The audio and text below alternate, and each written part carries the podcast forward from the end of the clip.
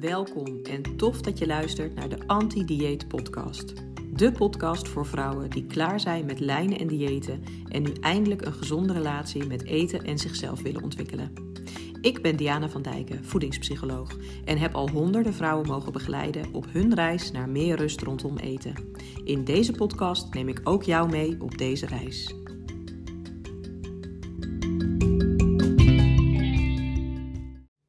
Welkom bij weer een nieuwe aflevering van de Anti-Dieet Podcast. Leuk dat je luistert. Ik heb even een break genomen van het opnemen. Dat had je misschien wel gemerkt. Ik wilde graag zonder verplichtingen vakantie vieren en daarna werd ik ziek. En dan gaan mijn cliënten en de coaches die in mijn werkgroep zitten of een mentorship-programma volgen, ja, toch echt voor het opnemen van podcasts. Dus duurde het wat langer dan gehoopt voordat ik ook daadwerkelijk de tijd kon vrijmaken om weer eens te gaan zitten om een podcast te maken. En om heel eerlijk te zijn, moest ik ook gewoon echt even mijn best doen om een goed onderwerp te vinden voor deze keer. Januari is natuurlijk toch een beetje de maand van de goede voornemens. Maar daar heb ik vorig jaar januari al een podcast aan gewijd. En die is gewoon hartstikke goed, al zeg ik het zelf. Dus heb je die nog niet geluisterd, doe dat dan vooral nog eens.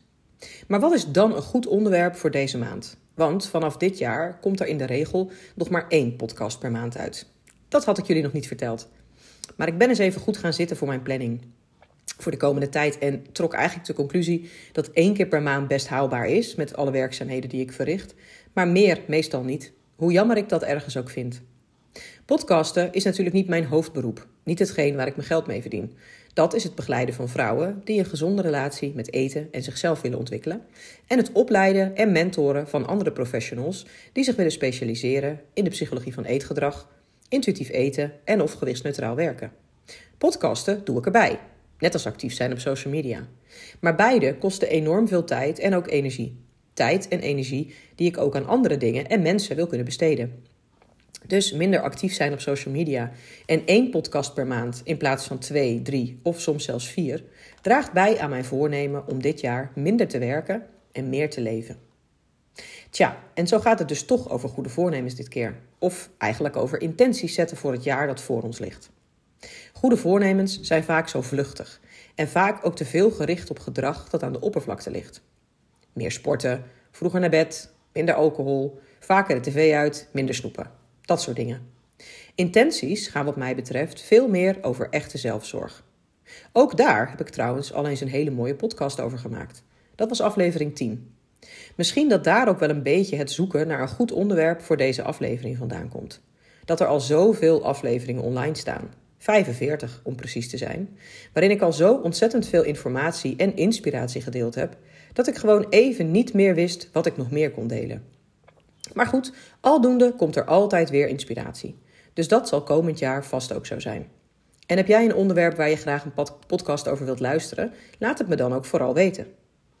Weer even terug naar het onderwerp van deze maand: intenties zetten voor het komende jaar. Aan de hand van mijn eigen intenties neem ik je mee in wat dat precies inhoudt, intenties zetten, hoe je dat dan doet en misschien wel het allerbelangrijkste, hoe je er ook aan gaat en blijft werken. Dus let's go.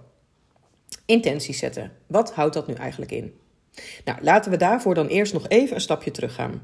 Want ik zei net al dat het wat mij betreft bij intenties gaat over echte zelfzorg. Zelfzorg op een diepere laag, een dieper niveau. Jezelf echt kennen. Je lichaam respecteren, jezelf respecteren als persoon. Weer echt in contact komen met je werkelijke behoeftes en daarnaar handelen. Je grenzen aangeven en die bewaken. Ruimte maken voor je gevoel en je wensen. En de intenties die ik dit jaar heb gezet, hebben dus ook echt met die diepere laag te maken. Vanuit die intenties kunnen overigens wel weer goede voornemens voortvloeien, die concreet zijn, klein en haalbaar, en weer net wat meer aan de oppervlakte liggen. Dingen die je in de praktijk kunt brengen. Gedrag. Maar om die intenties te zetten, moet je dus wel weten hoe jij op die diepere laag goed voor jezelf wilt gaan zorgen. Wat je behoeftes zijn, waar je grenzen liggen, op welke manier je ruimte wilt maken voor je gevoel en je wensen. Op dat vlak heb ik al aardig wat werk verricht in de afgelopen tijd. En daardoor kan ik nu ook intenties zetten die daarover gaan. Maar als jij jezelf eigenlijk nog niet zo heel goed kent, weet wat je echt nodig hebt, welke behoeftes je hebt, hoe je je lichaam en jezelf kunt respecteren en eren, waar je echt van aangaat en welke invloed dat op je heeft, dan is er dus eerst nog wat werk aan de winkel. En dat is ook oké, hè? Dat is helemaal niet gek. Deze vragen werden ons op school gewoon nooit gesteld. Het zijn niet de onderwerpen waar we iets over leren op school of van onze ouders overigens. Maar gelukkig ben je nooit te oud om te leren en kun je daar nu alsnog mee beginnen. En ook dat kan een hele mooie intentie zijn hè, voor komend jaar. Jezelf beter leren kennen. Wat zijn intenties nou eigenlijk? Nou, volgens het woordenboek gaat het dan om het voornemen een handeling te verrichten. Het gaat vooraf aan gedrag, al wil dit niet zeggen dat een intentie ook daadwerkelijk verricht of volledig uitgevoerd wordt. Technisch gezien is een intentie dus gewoon een goed voornemen. Maar omdat goede voornemens vaak zo oppervlakkig zijn, gebruik ik nu dus liever de term intenties. Nou, wat zijn dan mijn intenties voor het komende jaar en bij voorkeur ook voor de jaren die daarna nog komen? Zoals ik al even kort zei, heeft dat te maken met minder werken en meer leven. En dat kun je op verschillende manieren opvatten en interpreteren. En ik bedoel er ook verschillende dingen mee. Dus laat ik het vooral even aan je uitleggen. Als je mij ook volgt op social media, dan heb je de afgelopen maanden al regelmatig iets voorbij zien komen over mijn struggles van de afgelopen jaren. Jaren waarin het vaak draaide om overleven in plaats van om leven. Dat kwam mede door heftige familieomstandigheden. Moeder zijn van een kind met een ernstige hartafwijking, die in de eerste jaren van zijn leven veel in het ziekenhuis ligt en tig zware operaties moet ondergaan, gaat je gek genoeg niet in de koude kleren zitten. En een vader die van operatie naar operatie en van opname naar opname lijkt te hoppen. En een moeder die van steunpilaar van het gezin naar hulpbehoevend gaat door een zwaar herseninfarct, draagt ook niet echt bij aan innerlijke rust. Allemaal dingen die buiten mijn macht lagen en waarvan ik dacht: het is niet anders en weer door. Daardoor heb ik echter veel te weinig stilgestaan, gevoeld en ervaren wat dit allemaal met me deed. Ik ging gewoon door. Ik bouwde in die jaren mijn eigen praktijk op, werd steeds bekender, deed tig opleidingen, ontwikkelde het ene na het andere project en traject, maakte magazines, gaf opleiding na opleiding en ging superwaardevolle samenwerkingen aan. Allemaal dingen die ik ook echt super tof vond en vind en waar ik heel veel voldoening uit haal. Maar achteraf gezien was het ook vluchtgedrag. Want als ik maar bezig was en bleef, hoefde ik niet te voelen. In het moment ruimte maken voor mijn emoties en gevoel, daar heb ik nooit moeite mee gehad. Dan mag het er zijn, uit ik het, deel ik het. Maar doordat er in zo'n korte tijd zoveel gebeurde, wat ook echt heel pijnlijk en heftig was, ben ik toch een strategie gaan bedenken om daarmee om te gaan. Een overlevingsstrategie. En dan wordt het dus al snel overleven in plaats van leven. En in mijn geval dus ook werken in plaats van leven. Toen mijn vader begin vorig jaar overleed, nadat hij besloten had niet langer te willen lijden in een ziekenhuis, maar thuis wilde sterven, zei hij dat hij een goed leven had gehad. Geen spijt over dingen die hij wel of juist niet had gedaan. Hij was tevreden. Hij had echt geleefd, zei hij. En in dat moment realiseerde ik me dat ook ik zo wil kunnen terugkijken op mijn leven. Dat ik geleefd heb en niet dat ik vrijwel altijd in de overlevingsmodus heb gestaan. En toch lukte het me niet het roer om te gooien vanaf dat moment. Het was allemaal nog te vers, denk ik het verdriet, het gemis. Dus ging ik door in mijn welbekende overlevingsmodus. Ergens ook wel lekker veilig. Doen waar ik goed in ben, wat ik leuk vind en waardoor ik niet te veel hoef te voelen. Op mijn socials deelde ik begin dit jaar de lessen die ik heb geleerd. Dat ik veel meer stil had mogen staan en vertragen, in plaats van altijd maar weer door te gaan.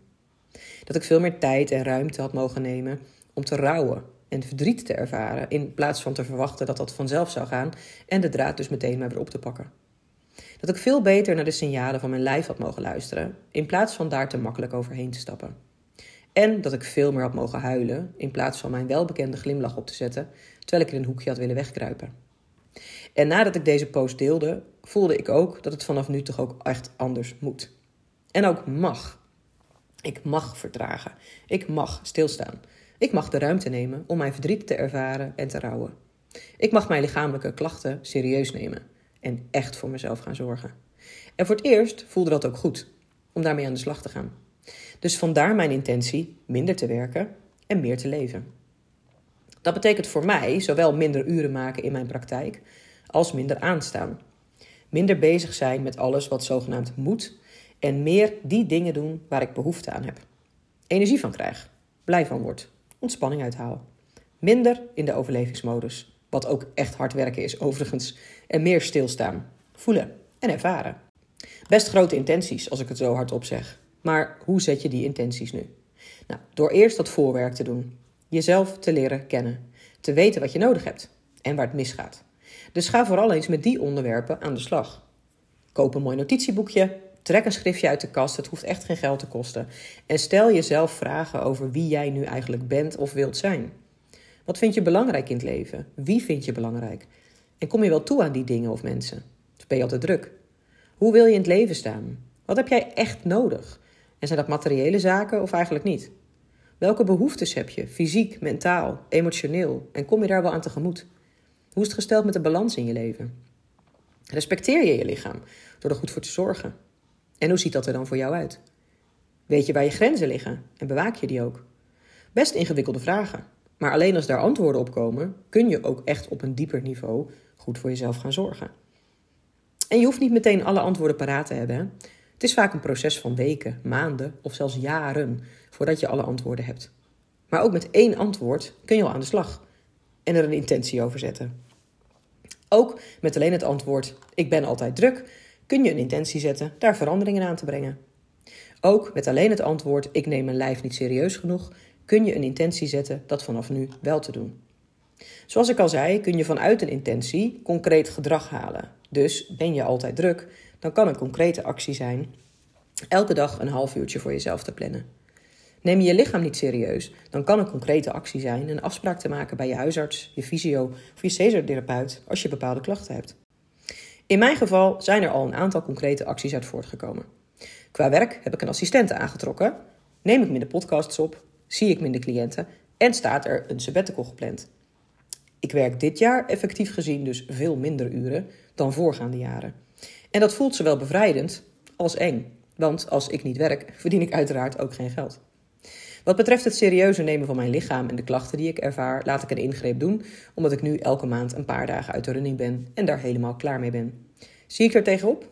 Ja, en toch laat ik het doen in de hoop dat het op termijn verlichting geeft. Ook ga ik een afspraak inplannen met een logopedist, in de hoop dat hij me kan helpen bij mijn aanhoudende stemproblemen. En blijf ik trouw naar de fysio gaan. Om meer te vertragen en stil te staan, is die sabbatical natuurlijk onder andere bedoeld. Maar ik ben ook begonnen met puzzelen. En ik merk dat dat voor mij goed werkt om te vertragen in het dagelijks leven. Ook schrijf ik weer meer van me af en maak ik weer vaker een wandeling in de natuur. En er staat een set klaar om te gaan boetseren. Ben ik nog niet aan begonnen en dat is oké. Het kan en hoeft niet allemaal tegelijk. Wat betreft het ruimte geven aan alle gevoelens die zich in de afgelopen jaren hebben opgestapeld en er dit jaar nog weer eens bij zijn gekomen, ben ik nog wat zoekende. Maar ik luister al wel weer vaker naar muziek die me raakt zodat ik gewoon even flink huil en dat lucht enorm op. Ook gun ik mezelf extra tijd in bed om gewoon te liggen en te voelen. Ogen dicht, ademhalen en voelen hoe ik me op dat moment voel. Op termijn komen er ongetwijfeld ook nog wel wat gesprekken met een psycholoog aan te pas, gok ik zo. En daar kijk ik eigenlijk wel naar uit. Eens aan de andere kant van de tafel zitten, als cliënt in plaats van als hulpverlener. En hoe ga ik er nou voor zorgen dat die intenties niet weer naar de achtergrond verdwijnen en ze, net als zoveel goede voornemens, binnen een paar weken of hooguit maanden weer vergeten zijn? Door dus voor zover mogelijk meteen concreet actie te ondernemen. Zoals die afspraken bij mijn fysio en de huisarts in te plannen. Door een assistent aan te nemen. Een puzzel te kopen. En tijd voor mezelf te blokken in mijn agenda. Maar ook door er naar buiten toe te communiceren. Want dan zijn de verwachtingen duidelijk. En ga ik toch meer een afspraak aan dan wanneer ik het helemaal voor mezelf hou. Dus meld ik dat ik minder podcasts ga opnemen. Dat ik op bepaalde dagen niet werk en geen mails beantwoord. En dat ik met een logopedist aan de slag wil gaan, bijvoorbeeld. Ik zorg dat ik het niet kan vergeten, zonder dat het de hele tijd in mijn hoofd zit. Door reminders te zetten in mijn inmiddels toch lang verwachte digitale agenda, bijvoorbeeld. En ik evalueer. Elke maand heb ik een momentje met mezelf gepland staan om te checken hoe het gaat met de intenties die ik heb gezet. Hoe ik me eronder voel. Wat goed gaat en wat nog niet. Een evaluatiegesprek met mezelf dus. Die hield ik overigens ook de afgelopen jaren al wel. Maar die gingen toch minder diep dan de gesprekken die ik nu met mezelf voer. En ik doe ook meer met de antwoorden en dat helpt natuurlijk. Dus nog even samenvattend, begint het zetten van intenties met jezelf de vragen te stellen wat je nu eigenlijk echt zou willen veranderen, door vast te stellen hoe het nu gaat en hoe je het liever zou willen. Vanuit die antwoorden intenties te formuleren om aan te werken. Deze te vertalen naar concreet gedrag en concrete acties. En deze actief te houden door te werken met duidelijke afspraken met jezelf en soms ook met anderen. Erover te communiceren, te werken met reminders en regelmatig te evalueren. En gaat het dan allemaal vanzelf? uh, nee, ik wou dat het zo simpel was. Dingen veranderen in je patronen, gewoontes en gedrag gaat nu eenmaal niet vanzelf. Dat is vaak gewoon echt hard werken. Maar als je goed weet waar je het voor doet, waarom je het zo belangrijk vindt, en je staat regelmatig stil bij hoe het voelt nu je aan je intenties werkt, wat het je oplevert, maakt dat het wel makkelijker. Dus ik ga vol goede moed verder met de intenties die ik heb gezet voor dit jaar. En hoop dat ook jij mooie, waardevolle intenties kunt zetten die gaan om echte zelfzorg. Zodat je nog lekkerder in je vel kunt komen te zitten. Dat gun ik je van harte.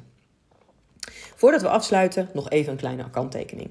Ik weet dat minder werken echt niet voor iedereen is weggelegd en een sabbatical al helemaal niet. Ik werkte de laatste jaren echter veel meer dan fulltime en mijn man net iets minder dan fulltime. Samen maakten we dus wel erg veel uren voor een gezin met drie kinderen, ouders die vaak hulp nodig hadden en alles wat er gewoon bij komt kijken als je een gezin hebt, een huishouden draait en een eigen bedrijf runt. We zijn namelijk ook nog eens beide zelfstandigen en kunnen ons dus ook nooit bij iemand ziek melden of afmelden als het eigenlijk even niet meer gaat. Want vrij zijn betekent in ons geval geen geld verdienen. En niemand anders neemt het over. Dus mijn sabbatical en besluit minder te werken hebben financiële consequenties, maar gelukkig kunnen we die inmiddels dragen. Kun jij financieel gezien niet minder uren draaien dan je nu doet, dan is minder werken binnen je baan dus geen functie, uh, geen optie. Kijk dan vooral naar waar er wel dingen anders kunnen, want het kan altijd anders. Het heeft alleen ook altijd consequenties, maar dat heeft doorgaan op de oude voet ook. Dankjewel voor het luisteren. Tot de volgende keer.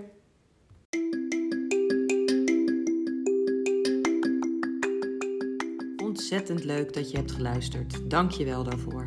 Ik hoop dat je ook de volgende keer weer aanhaakt. Je bent in ieder geval van harte welkom. Vond je dit nou een toffe aflevering? Abonneer je dan op de Anti-Dieet Podcast. Laat sterren achter, schrijf een leuke review of deel deze podcast met andere vrouwen. Dat waardeer ik echt enorm. Wil je me wat vragen of ben je op zoek naar meer informatie? Check dan vooral eens mijn website en mijn socials. Daar vind je ook hele toffe gratis downloads en introductielessen. In de show notes vind je uiteraard alle details. Dit was de Anti-Dieet Podcast. Tot de volgende keer.